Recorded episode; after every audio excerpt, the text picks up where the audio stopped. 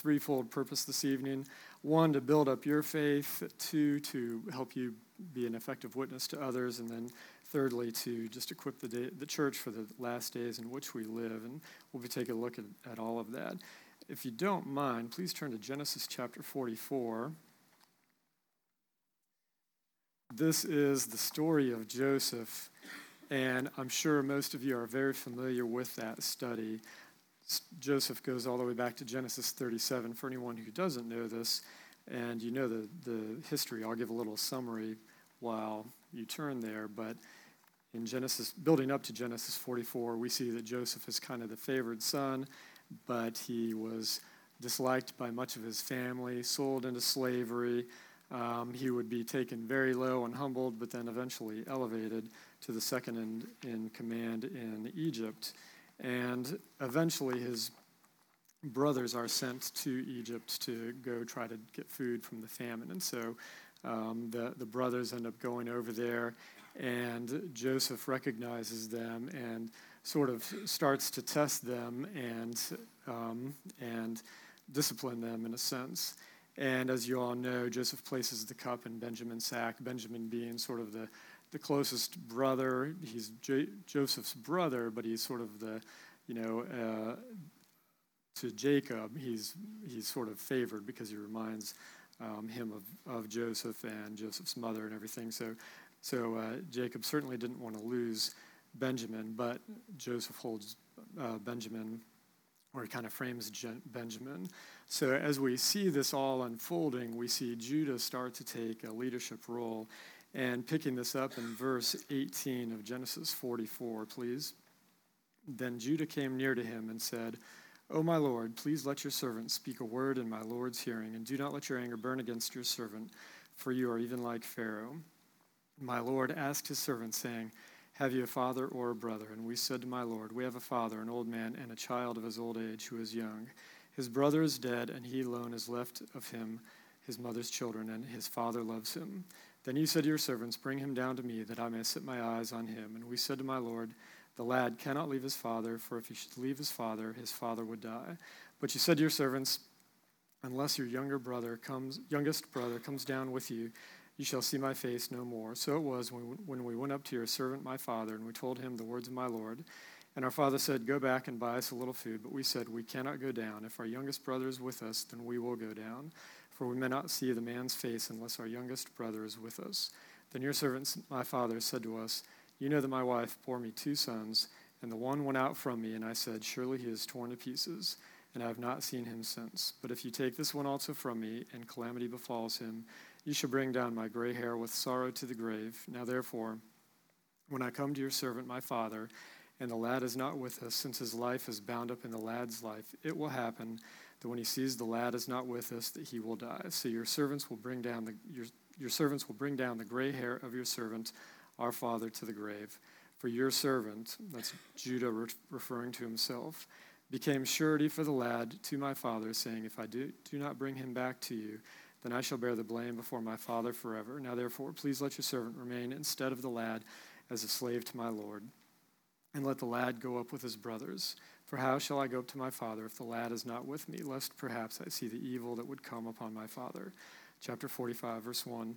Then Joseph could not restrain himself before all those who stood by him, and he cried out, making everyone go out from me. So no one stood with him while Joseph made himself known to his brothers. So, very, uh, very interesting se- section, very touchy, touching section there. First of all, you can see why the messianic line came through Judah, because you see the, the heart of Judah. This is something I just had the privilege to teach the youngsters over in a class just a couple of weeks ago, just just teaching them how the messianic line, how it came through Judah, Judah, Judah being one of the uh, great great great grandfathers of Jesus eventually. So you can see why the messianic line came through Judah because Judah's heart was was finally kind of mature and he wasn't thinking about himself. He was thinking, let all these go, just take me instead. I'll be the surety. So you see the heart of the Messiah in Judah there. In chapter 45, verse 1, verse 1 there's something very interesting there when you, if you read that and notice it. Um, you see that Joseph is preparing to deal with his brothers directly, and he sends out everyone. It's very interesting how he does that, how Joseph sends out the Gentile service. In a sense, it's almost a foreshadowing of the rapture when the when Jesus as Messiah is ready to reveal himself to Israel and Israel is ready to repent, then the Gentile servants are sent away. And that's not the only place where that happens, but it's very interesting that that's a foreshadowing of the, the rapture, sort of when the, the Gentile church is kind of taken out of the way, and Joseph is prepared to reveal, reveal himself to his, to his brothers, remembering that Joseph is, at this point, to the brothers, he's a pagan king. They don't know who he is, and that's similar to how many Jewish people see Jesus today. They think he's, you know, he, they think that he's sort of the God of the Catholics. When you watch those videos, the One for Israel videos, a number of them actually say that. They think that Jesus is Italian. They think that he's Catholic. Who's the person on the cross? They say all that, not realizing, you know, his his heritage, how he's a Jewish person as well. So it's really fascinating to see that, and that's exactly what is foreshadowed in Genesis chapter 44 and 45, where the, the brothers simply don't recognize who Joseph is. Many Jewish people today, most Jewish people today, don't yet recognize who Jesus is as Messiah but like the gentleman spoke, and many other have said as well, they're, they're starting to see that, and, and they, um, their misconceptions are, they, you know, the, in a sense, the veil is being removed. So, uh, but the pattern is this that when, Ju- when Judah repents, Judah sort of being representative of all the brothers and the whole family, when Judah repents, that's when Jesus, as the Messiah, reveals himself. And same thing again when when the Jewish people repent, when they start to actually, when they seek the Lord, that's when Jesus will reveal himself. He'll, he'll send the Gentile church out of the way, as pictured here as well. So there's a lot of patterns in the Bible. The book of Esther has another important pattern for us where you see Queen Vashti, where she's a Gentile queen, and she apparently is, is a little bit haughty or proud, and she actually dishonors the king. And so you see the king actually turning to Esther. So, in a sense, that's a foreshadowing of you see the Gentile church dishonoring the king and the Lord, or the king in this case, turning back to the Jews. Same way that when the um, you know when the when the Gentile church, predominantly Gentile church, falls away, so to speak, then the Lord will be turning his attention back to a one on one relationship with the Jewish people and the nation of Israel. So you see that, and again, w- with everything that you know, Pastor D- Tim does such a uh, wonderful job teaching the Word of God, being faithful, but so many churches are starting to go astray. I think we could all, we could all, you know, relate seeing something or another where churches are, are getting off the, the track a little bit. And so, if the Gentile church dishonors the Lord, then that's also a prophecy being fulfilled before our eyes, which is Romans chapter 11, that the Gentiles also may be cut off, that the natural branches may be grafted in again. So, a couple of patterns there for you from the Old Testament where you see the um, you see jo- Joseph depicting Jesus as Messiah, and you see the brothers realizing who he is, and you see that veil being taken down, and then you see the people, the Jewish people, turning to Jesus again. And we know this from other parts in the scripture too, but with a 25 minute message, there's a lot to, to cover. If you could please turn to Isaiah 53, I'm certain that you all know that very well.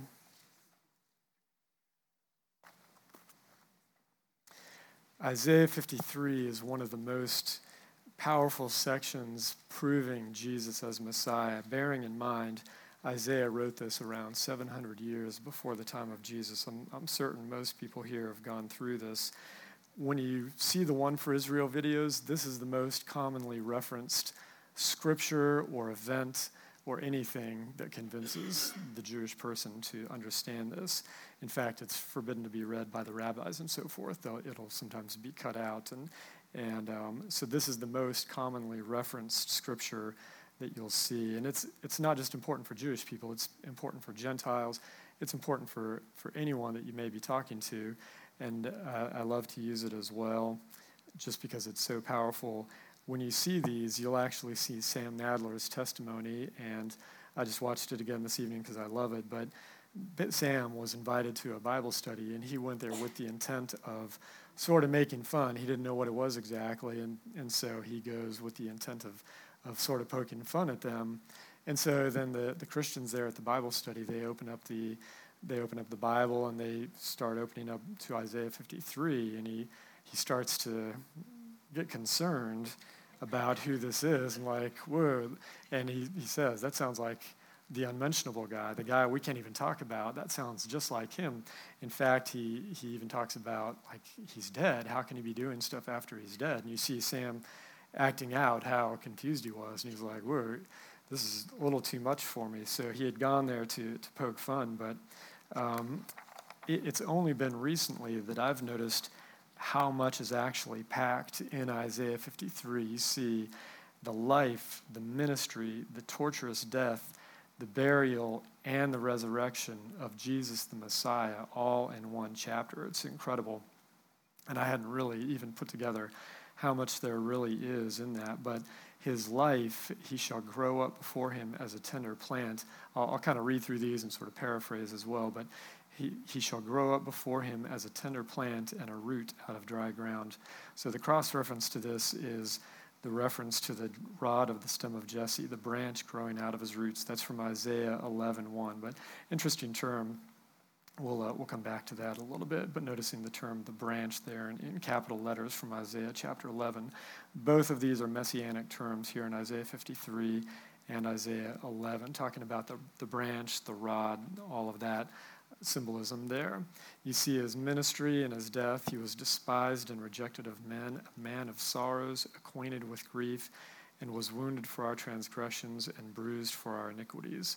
The chastisement for our peace was upon him, and by his stripes we are healed, and the Lord has laid on him the iniquity of us all. He was cut off from the land of the living. For the transgressions of my people was he stricken. So you see this very strong terminology. He was cut off from the land of the living for the transgressions of, of the people. In, cha- in verse 9, you see the burial, and they made his grave with the wicked, but with the rich at his death. And then finally, the resurrection in verse 12. Therefore, I will divide him a portion with the great, and he shall divide this, I'm sorry, divide the spoil with the strong, because he has poured out his soul unto death. So you see this where he is actually doing things after he had died. And that's something that perplexed even Sam right in the Bible study. And after the Bible study, he left a little bit disheartened, and it just stuck with him. He wasn't able to shake that sense like, I'm, I'm missing something here, and these people have something that I don't have. But you'll see Isaiah 53 mentioned a lot in those testimonies, and they are, they are wonderful. So I would, I would recommend being very familiar with it and being prepared to, to use it to anyone because it's such powerful evidence. As stated, our faith is not in vain, it's evidence based. It's impossible. This can't happen for all of the predictions about the, regarding the Messiah to happen. Just it's all fulfilled in Jesus like this. So suppose you have someone where they then present an argument like, well, isn't the Messiah supposed to be coming at a future time? And that's the current belief of many Jewish people today is if, if they're religious at all, if they're not secular, but or, or even partially religious, they, they kind of have a sense that, oh, well, the Messiah is supposed to be coming.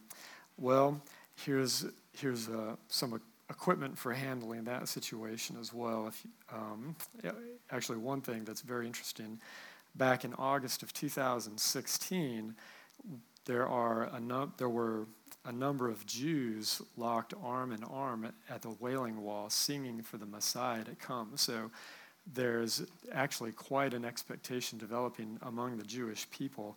You can see that on YouTube, where it wasn't this past, it wasn't just last month, but a, a year ago, where the Jewish people were locked arm, arm in arm singing for the Messiah to come. There's getting to be an interest in the temple being built again as well, which we'll talk about in just a little bit. But that's sort of the Jewish expectation is that the Messiah is yet to come. But there's a proof text against that. If you could please turn to Daniel chapter 9.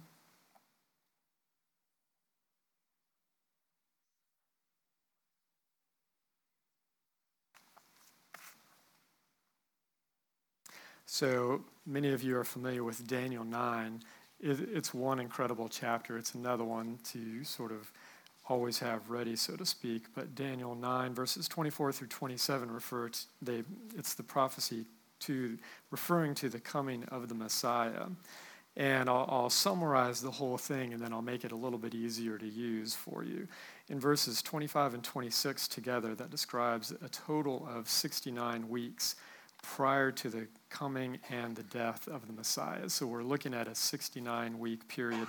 A week is a reference to a seven year period, so not to be confused with this. And I think most of you know it here, if anybody's watching on the live stream, that's what it's referring to. It's a seven year period, so we're talking about a period of, of, of um, 69 weeks in total.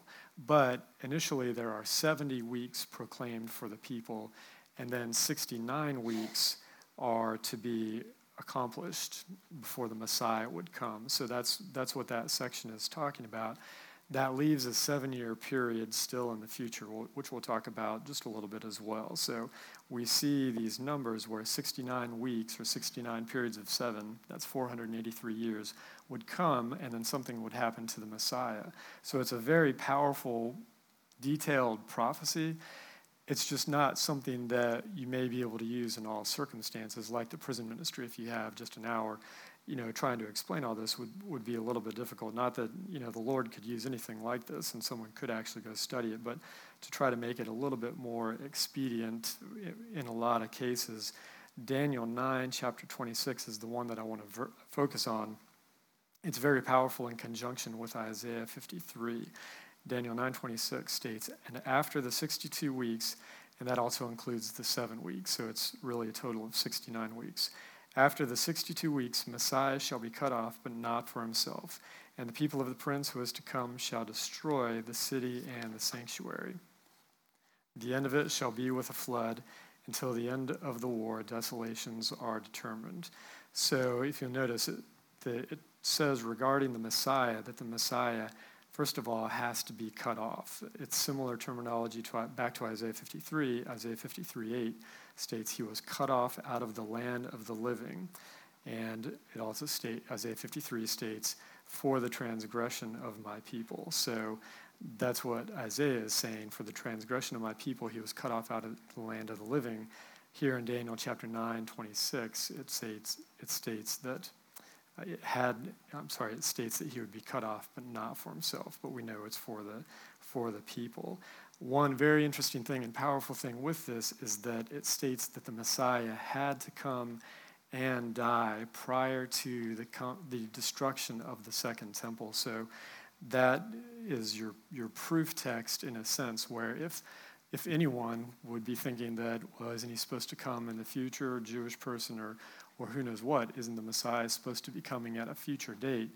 Daniel 9 26 states that that can't happen. It, it, had to happen prior to the destruction of the second temple, which I'm sure everyone in here knows, but y'all know the, the first temple was destroyed about 586 by Nebuchadnezzar. That was Sol- King Solomon's temple that was destroyed.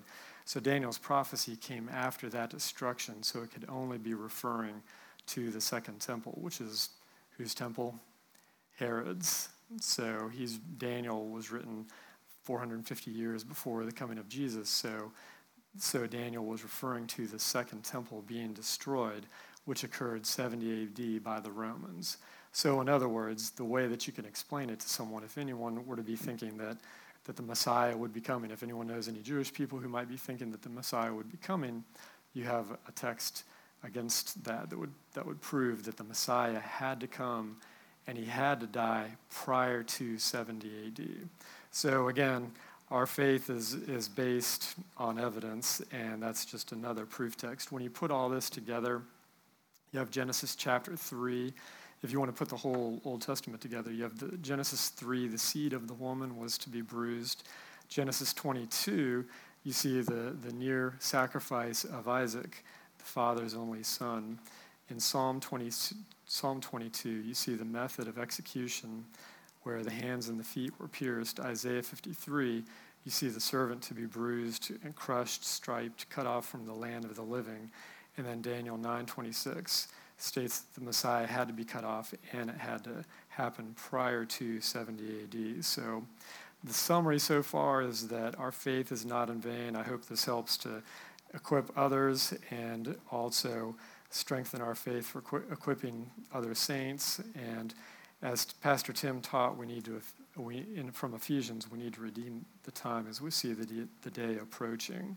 So, um, just a couple of other things where, um, since we have a little bit of time, some of the prophecies that actually have come in handy um, are prophecies that we can be seen, seen fulfilled today um, as we see using talking about Israel and Israel starting to turn back to the Lord. That's something for us to see, and we can see it and really enjoy it, knowing how important that is and what a mark of that is.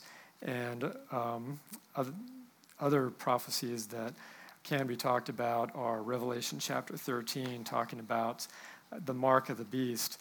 That's one that, that um, I've been able to use in the prison ministry and, and even the street witnessing. And I'm sure that's one that you all are familiar with as well, how you see that the people are numbered. And you see this around the first coming of the Messiah under Herod, where you see the census being taken, and you also see it with the second coming of, of the Messiah under the Antichrist as well.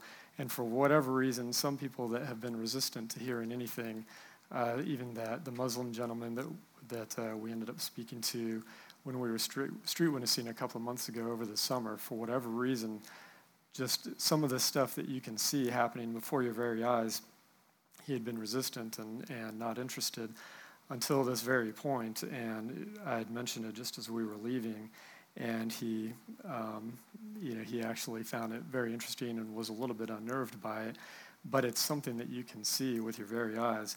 I'm actually, I haven't even been following the news that much, but it's, it's staggering the news that's going on right now. I, I think there have been you know, between the hurricanes going on and then like three major earthquakes in the Ring of Fire, something like that, the two in Mexico over the past couple of weeks, and then I think another one in Japan. All of these are signs that do seem to have people a little bit unnerved. Some of them may not be specific. Hurricanes have been going on for a long time, earthquakes, things like that. So we know some of it can, can occur over a period of time. But some of these things can also be very specific as well. Much of this centers around Daniel's 70th week, and just to talk about that a little bit, that's a period of time going forward, and for the church to, to be clear and understand, it's important to look for patterns where you see that final seven year period. You see Daniel's, which is, which is referred to as Daniel's 70th week. You also see that seven year famine in Joseph's day as well. So, sort of a, a relationship there as well, looking for these patterns. The final seven year period. Daniel refers to the seven year period of famine in Joseph's day, and then Amos also refers to a famine, not for grain, but for the hearing of the word of the Lord. And it seems like as we get closer to the end, the deception will be more and more, and it's something that that we'll be having to, to watch out for. Um, and again, that's why I'm so thankful for Pastor Tim's teaching, just, just straight through the Bible. But for those that would, um, you know, for those that are us, of us that are trying to trying to watch, all of these events are are important. But watching what's going on in Israel just seems to be a very important thing as well. Um, and it's exciting for us as believers, just within the last couple of minutes here what I'm seeing going on there is that the Messiah and the temple are, the two things are inextricably linked. Um, Zechariah chapter 6, verses 12 and 13 state, Behold, the man whose name is the branch. From his place he shall branch out, and he shall build the temple of the Lord. Yes, he shall build the temple of the Lord. He shall bear the glory and shall sit and rule on his throne. So he shall be a priest on his throne, and the counsel of peace shall be between them both. It's amazing, but looking at some of the websites, there's a, a, a an Israeli website called Breaking Israel News, and they, they don't allow Christian talk on there. They're sort of, they lean more toward religious Judaism, but it's very interesting to follow. And they're using this very scripture now in order to talk about the coming of the Messiah. And so the sort of the disturbing thing is is that when they've rejected the chief cornerstone, they're looking for the wrong person. This ultimately is referring to Jesus, who will build his temple during the millennial reign. However, the branch, this person that they're looking for now, because they've rejected the chief cornerstone, it, they're being set up for the deception of the Antichrist. So that's why it's important for us to keep studying the Word of God, preparing ourselves to teach and to preach and to try to save people from this very terrible time that will be coming upon the earth. So, uh, some of the things that are happening now that, that I see, and we'll close with this point, but some of the things that are happening now, and for those of you that want to check into this and watch what's going on in Israel, the, the website is called Breaking Israel News. You can take a virtual tour of the temple just by seeing, you can see that, how they have all the construction plans. You can just type that in, tour of the, of the temple in, um, in Jerusalem, and it'll come up and you can actually see. But it's the temple of the Antichrist. It's important for us to, for us to realize that. Uh, it's amazing that the Sanhedrin have actually reformed it's something that hasn't been around for 2,000 years, but the Sanhedrin have actually reformed. All these things are taking place in our day. It's amazing to see this happening. But also in Israel, they're calling the Kohanim, or the Cohen people, people with the last name Cohen, they're calling them to come to Israel to serve in the priesthood over there. In fact, they're looking at choosing a high priest. I don't know if they've actually done that. They had a candidate and they're looking to restart the temple services. They're preparing, they just trained the, high, the person who may be a candidate for the high priest to restart the Yom Kippur services. That was just a couple of months ago, where all these things are lining up. And why I think the Lord gave us Israel, or, or one thing He said to watch out for, is just so we could understand the times and really understand how close we are. Because when you see these things happening, so far, to my knowledge, all the temple artifacts have been remade for the temple, except I think they're having trouble with the recreating the veil because it's the veil was just so thick, and trying to create that through the ancient techniques is difficult. So they're they're having some difficulty, but they'll no doubt get that accomplished as well. But all the temple artifacts, all the priestly garments are being made. They're calling people with the last name Cohen to come over to Israel to serve in the priesthood. And they're very specific, they're very kosher. You couldn't even have been in a, born in a hospital to serve in the temple now because that would put you in close proximity with a dead person, you know, with the morgue in the hospital. So they're very specific. They're, they're following everything to the letter, and all this stuff is, is happening. And it's, we're watching, you know, we're seeing, we've seen wars, we're watching rumors of wars all these things have happened and, and are happening hurricanes, earthquakes, famines, pestilences, all of them ha- are happening and have been happening you know, for the last hundred years and, and beyond that. But the things with Israel are just so specific and so, to me personally, it's encouraging. It's almost kind of like, you know, you have to get through the bad to get through the good. And um, it, it, would be something I would love to study for our church. I, I know Pastor Tim and myself and, and the elders and deacons and everyone, we want to remain faithful to the Word of God, faithful to the Lord, and equipping us for understanding the times. Right now, certainly we need to r- rally around Pastor Randy and the, the Guerra family, the, the, um, the Stone family. We certainly do, but it would be neat to, you know, have like a workshop or something like that later where we could put all this together and just see how many things are actually coming and, and help us to understand what's happening in the world so that we would be prepared. I'd, uh, definitely, my hope and prayer would be for us to, to walk circumspectly and, and redeem the time as well. There's one thing that I'll finish with this last point that um, just kind of hit me over the past couple of days. So take it for what it's worth. One thing that I think is important for us to, to be prepared for the end as well, and, and even it builds my faith, even seeing the bad things that, that are happening and are going to happen. I, I kind of get the sense we're just getting warmed up for some of the birth pangs. And I'm definitely not saying it's going to happen within the next couple years. Could be, could be five, could be 50, could be 100. It may not happen in our lifetime. but I do strongly feel we need to prepare our families and, and teach our children to understand the entire Word of God and the whole counsel of God. That's so important. One thing that um, I remember being taught, and I was just kind of thinking about this, so I'll throw it in since we do have the time. I wasn't sure if, if I would even, but but I remember being taught early on as a fairly having a fairly new walk with the Lord. I remember the place and time that that I was. I was a student and traveling to different hospitals in different states and visited different churches just trying to grow in the Lord. And I remember being taught that the church cannot know the identity of the Antichrist. He cannot know, should not know, would not know, so don't bother studying it. I was taught that. And I think that that mentality does a little bit of a disservice, and I hope it's actually not being taught in churches anymore that the, that the church cannot know or should not know or should not watch. In fact, that's for Bible believing churches stating that you know we really can't know or shouldn't know or shouldn't study the Antichrist. That's in Bible believing churches.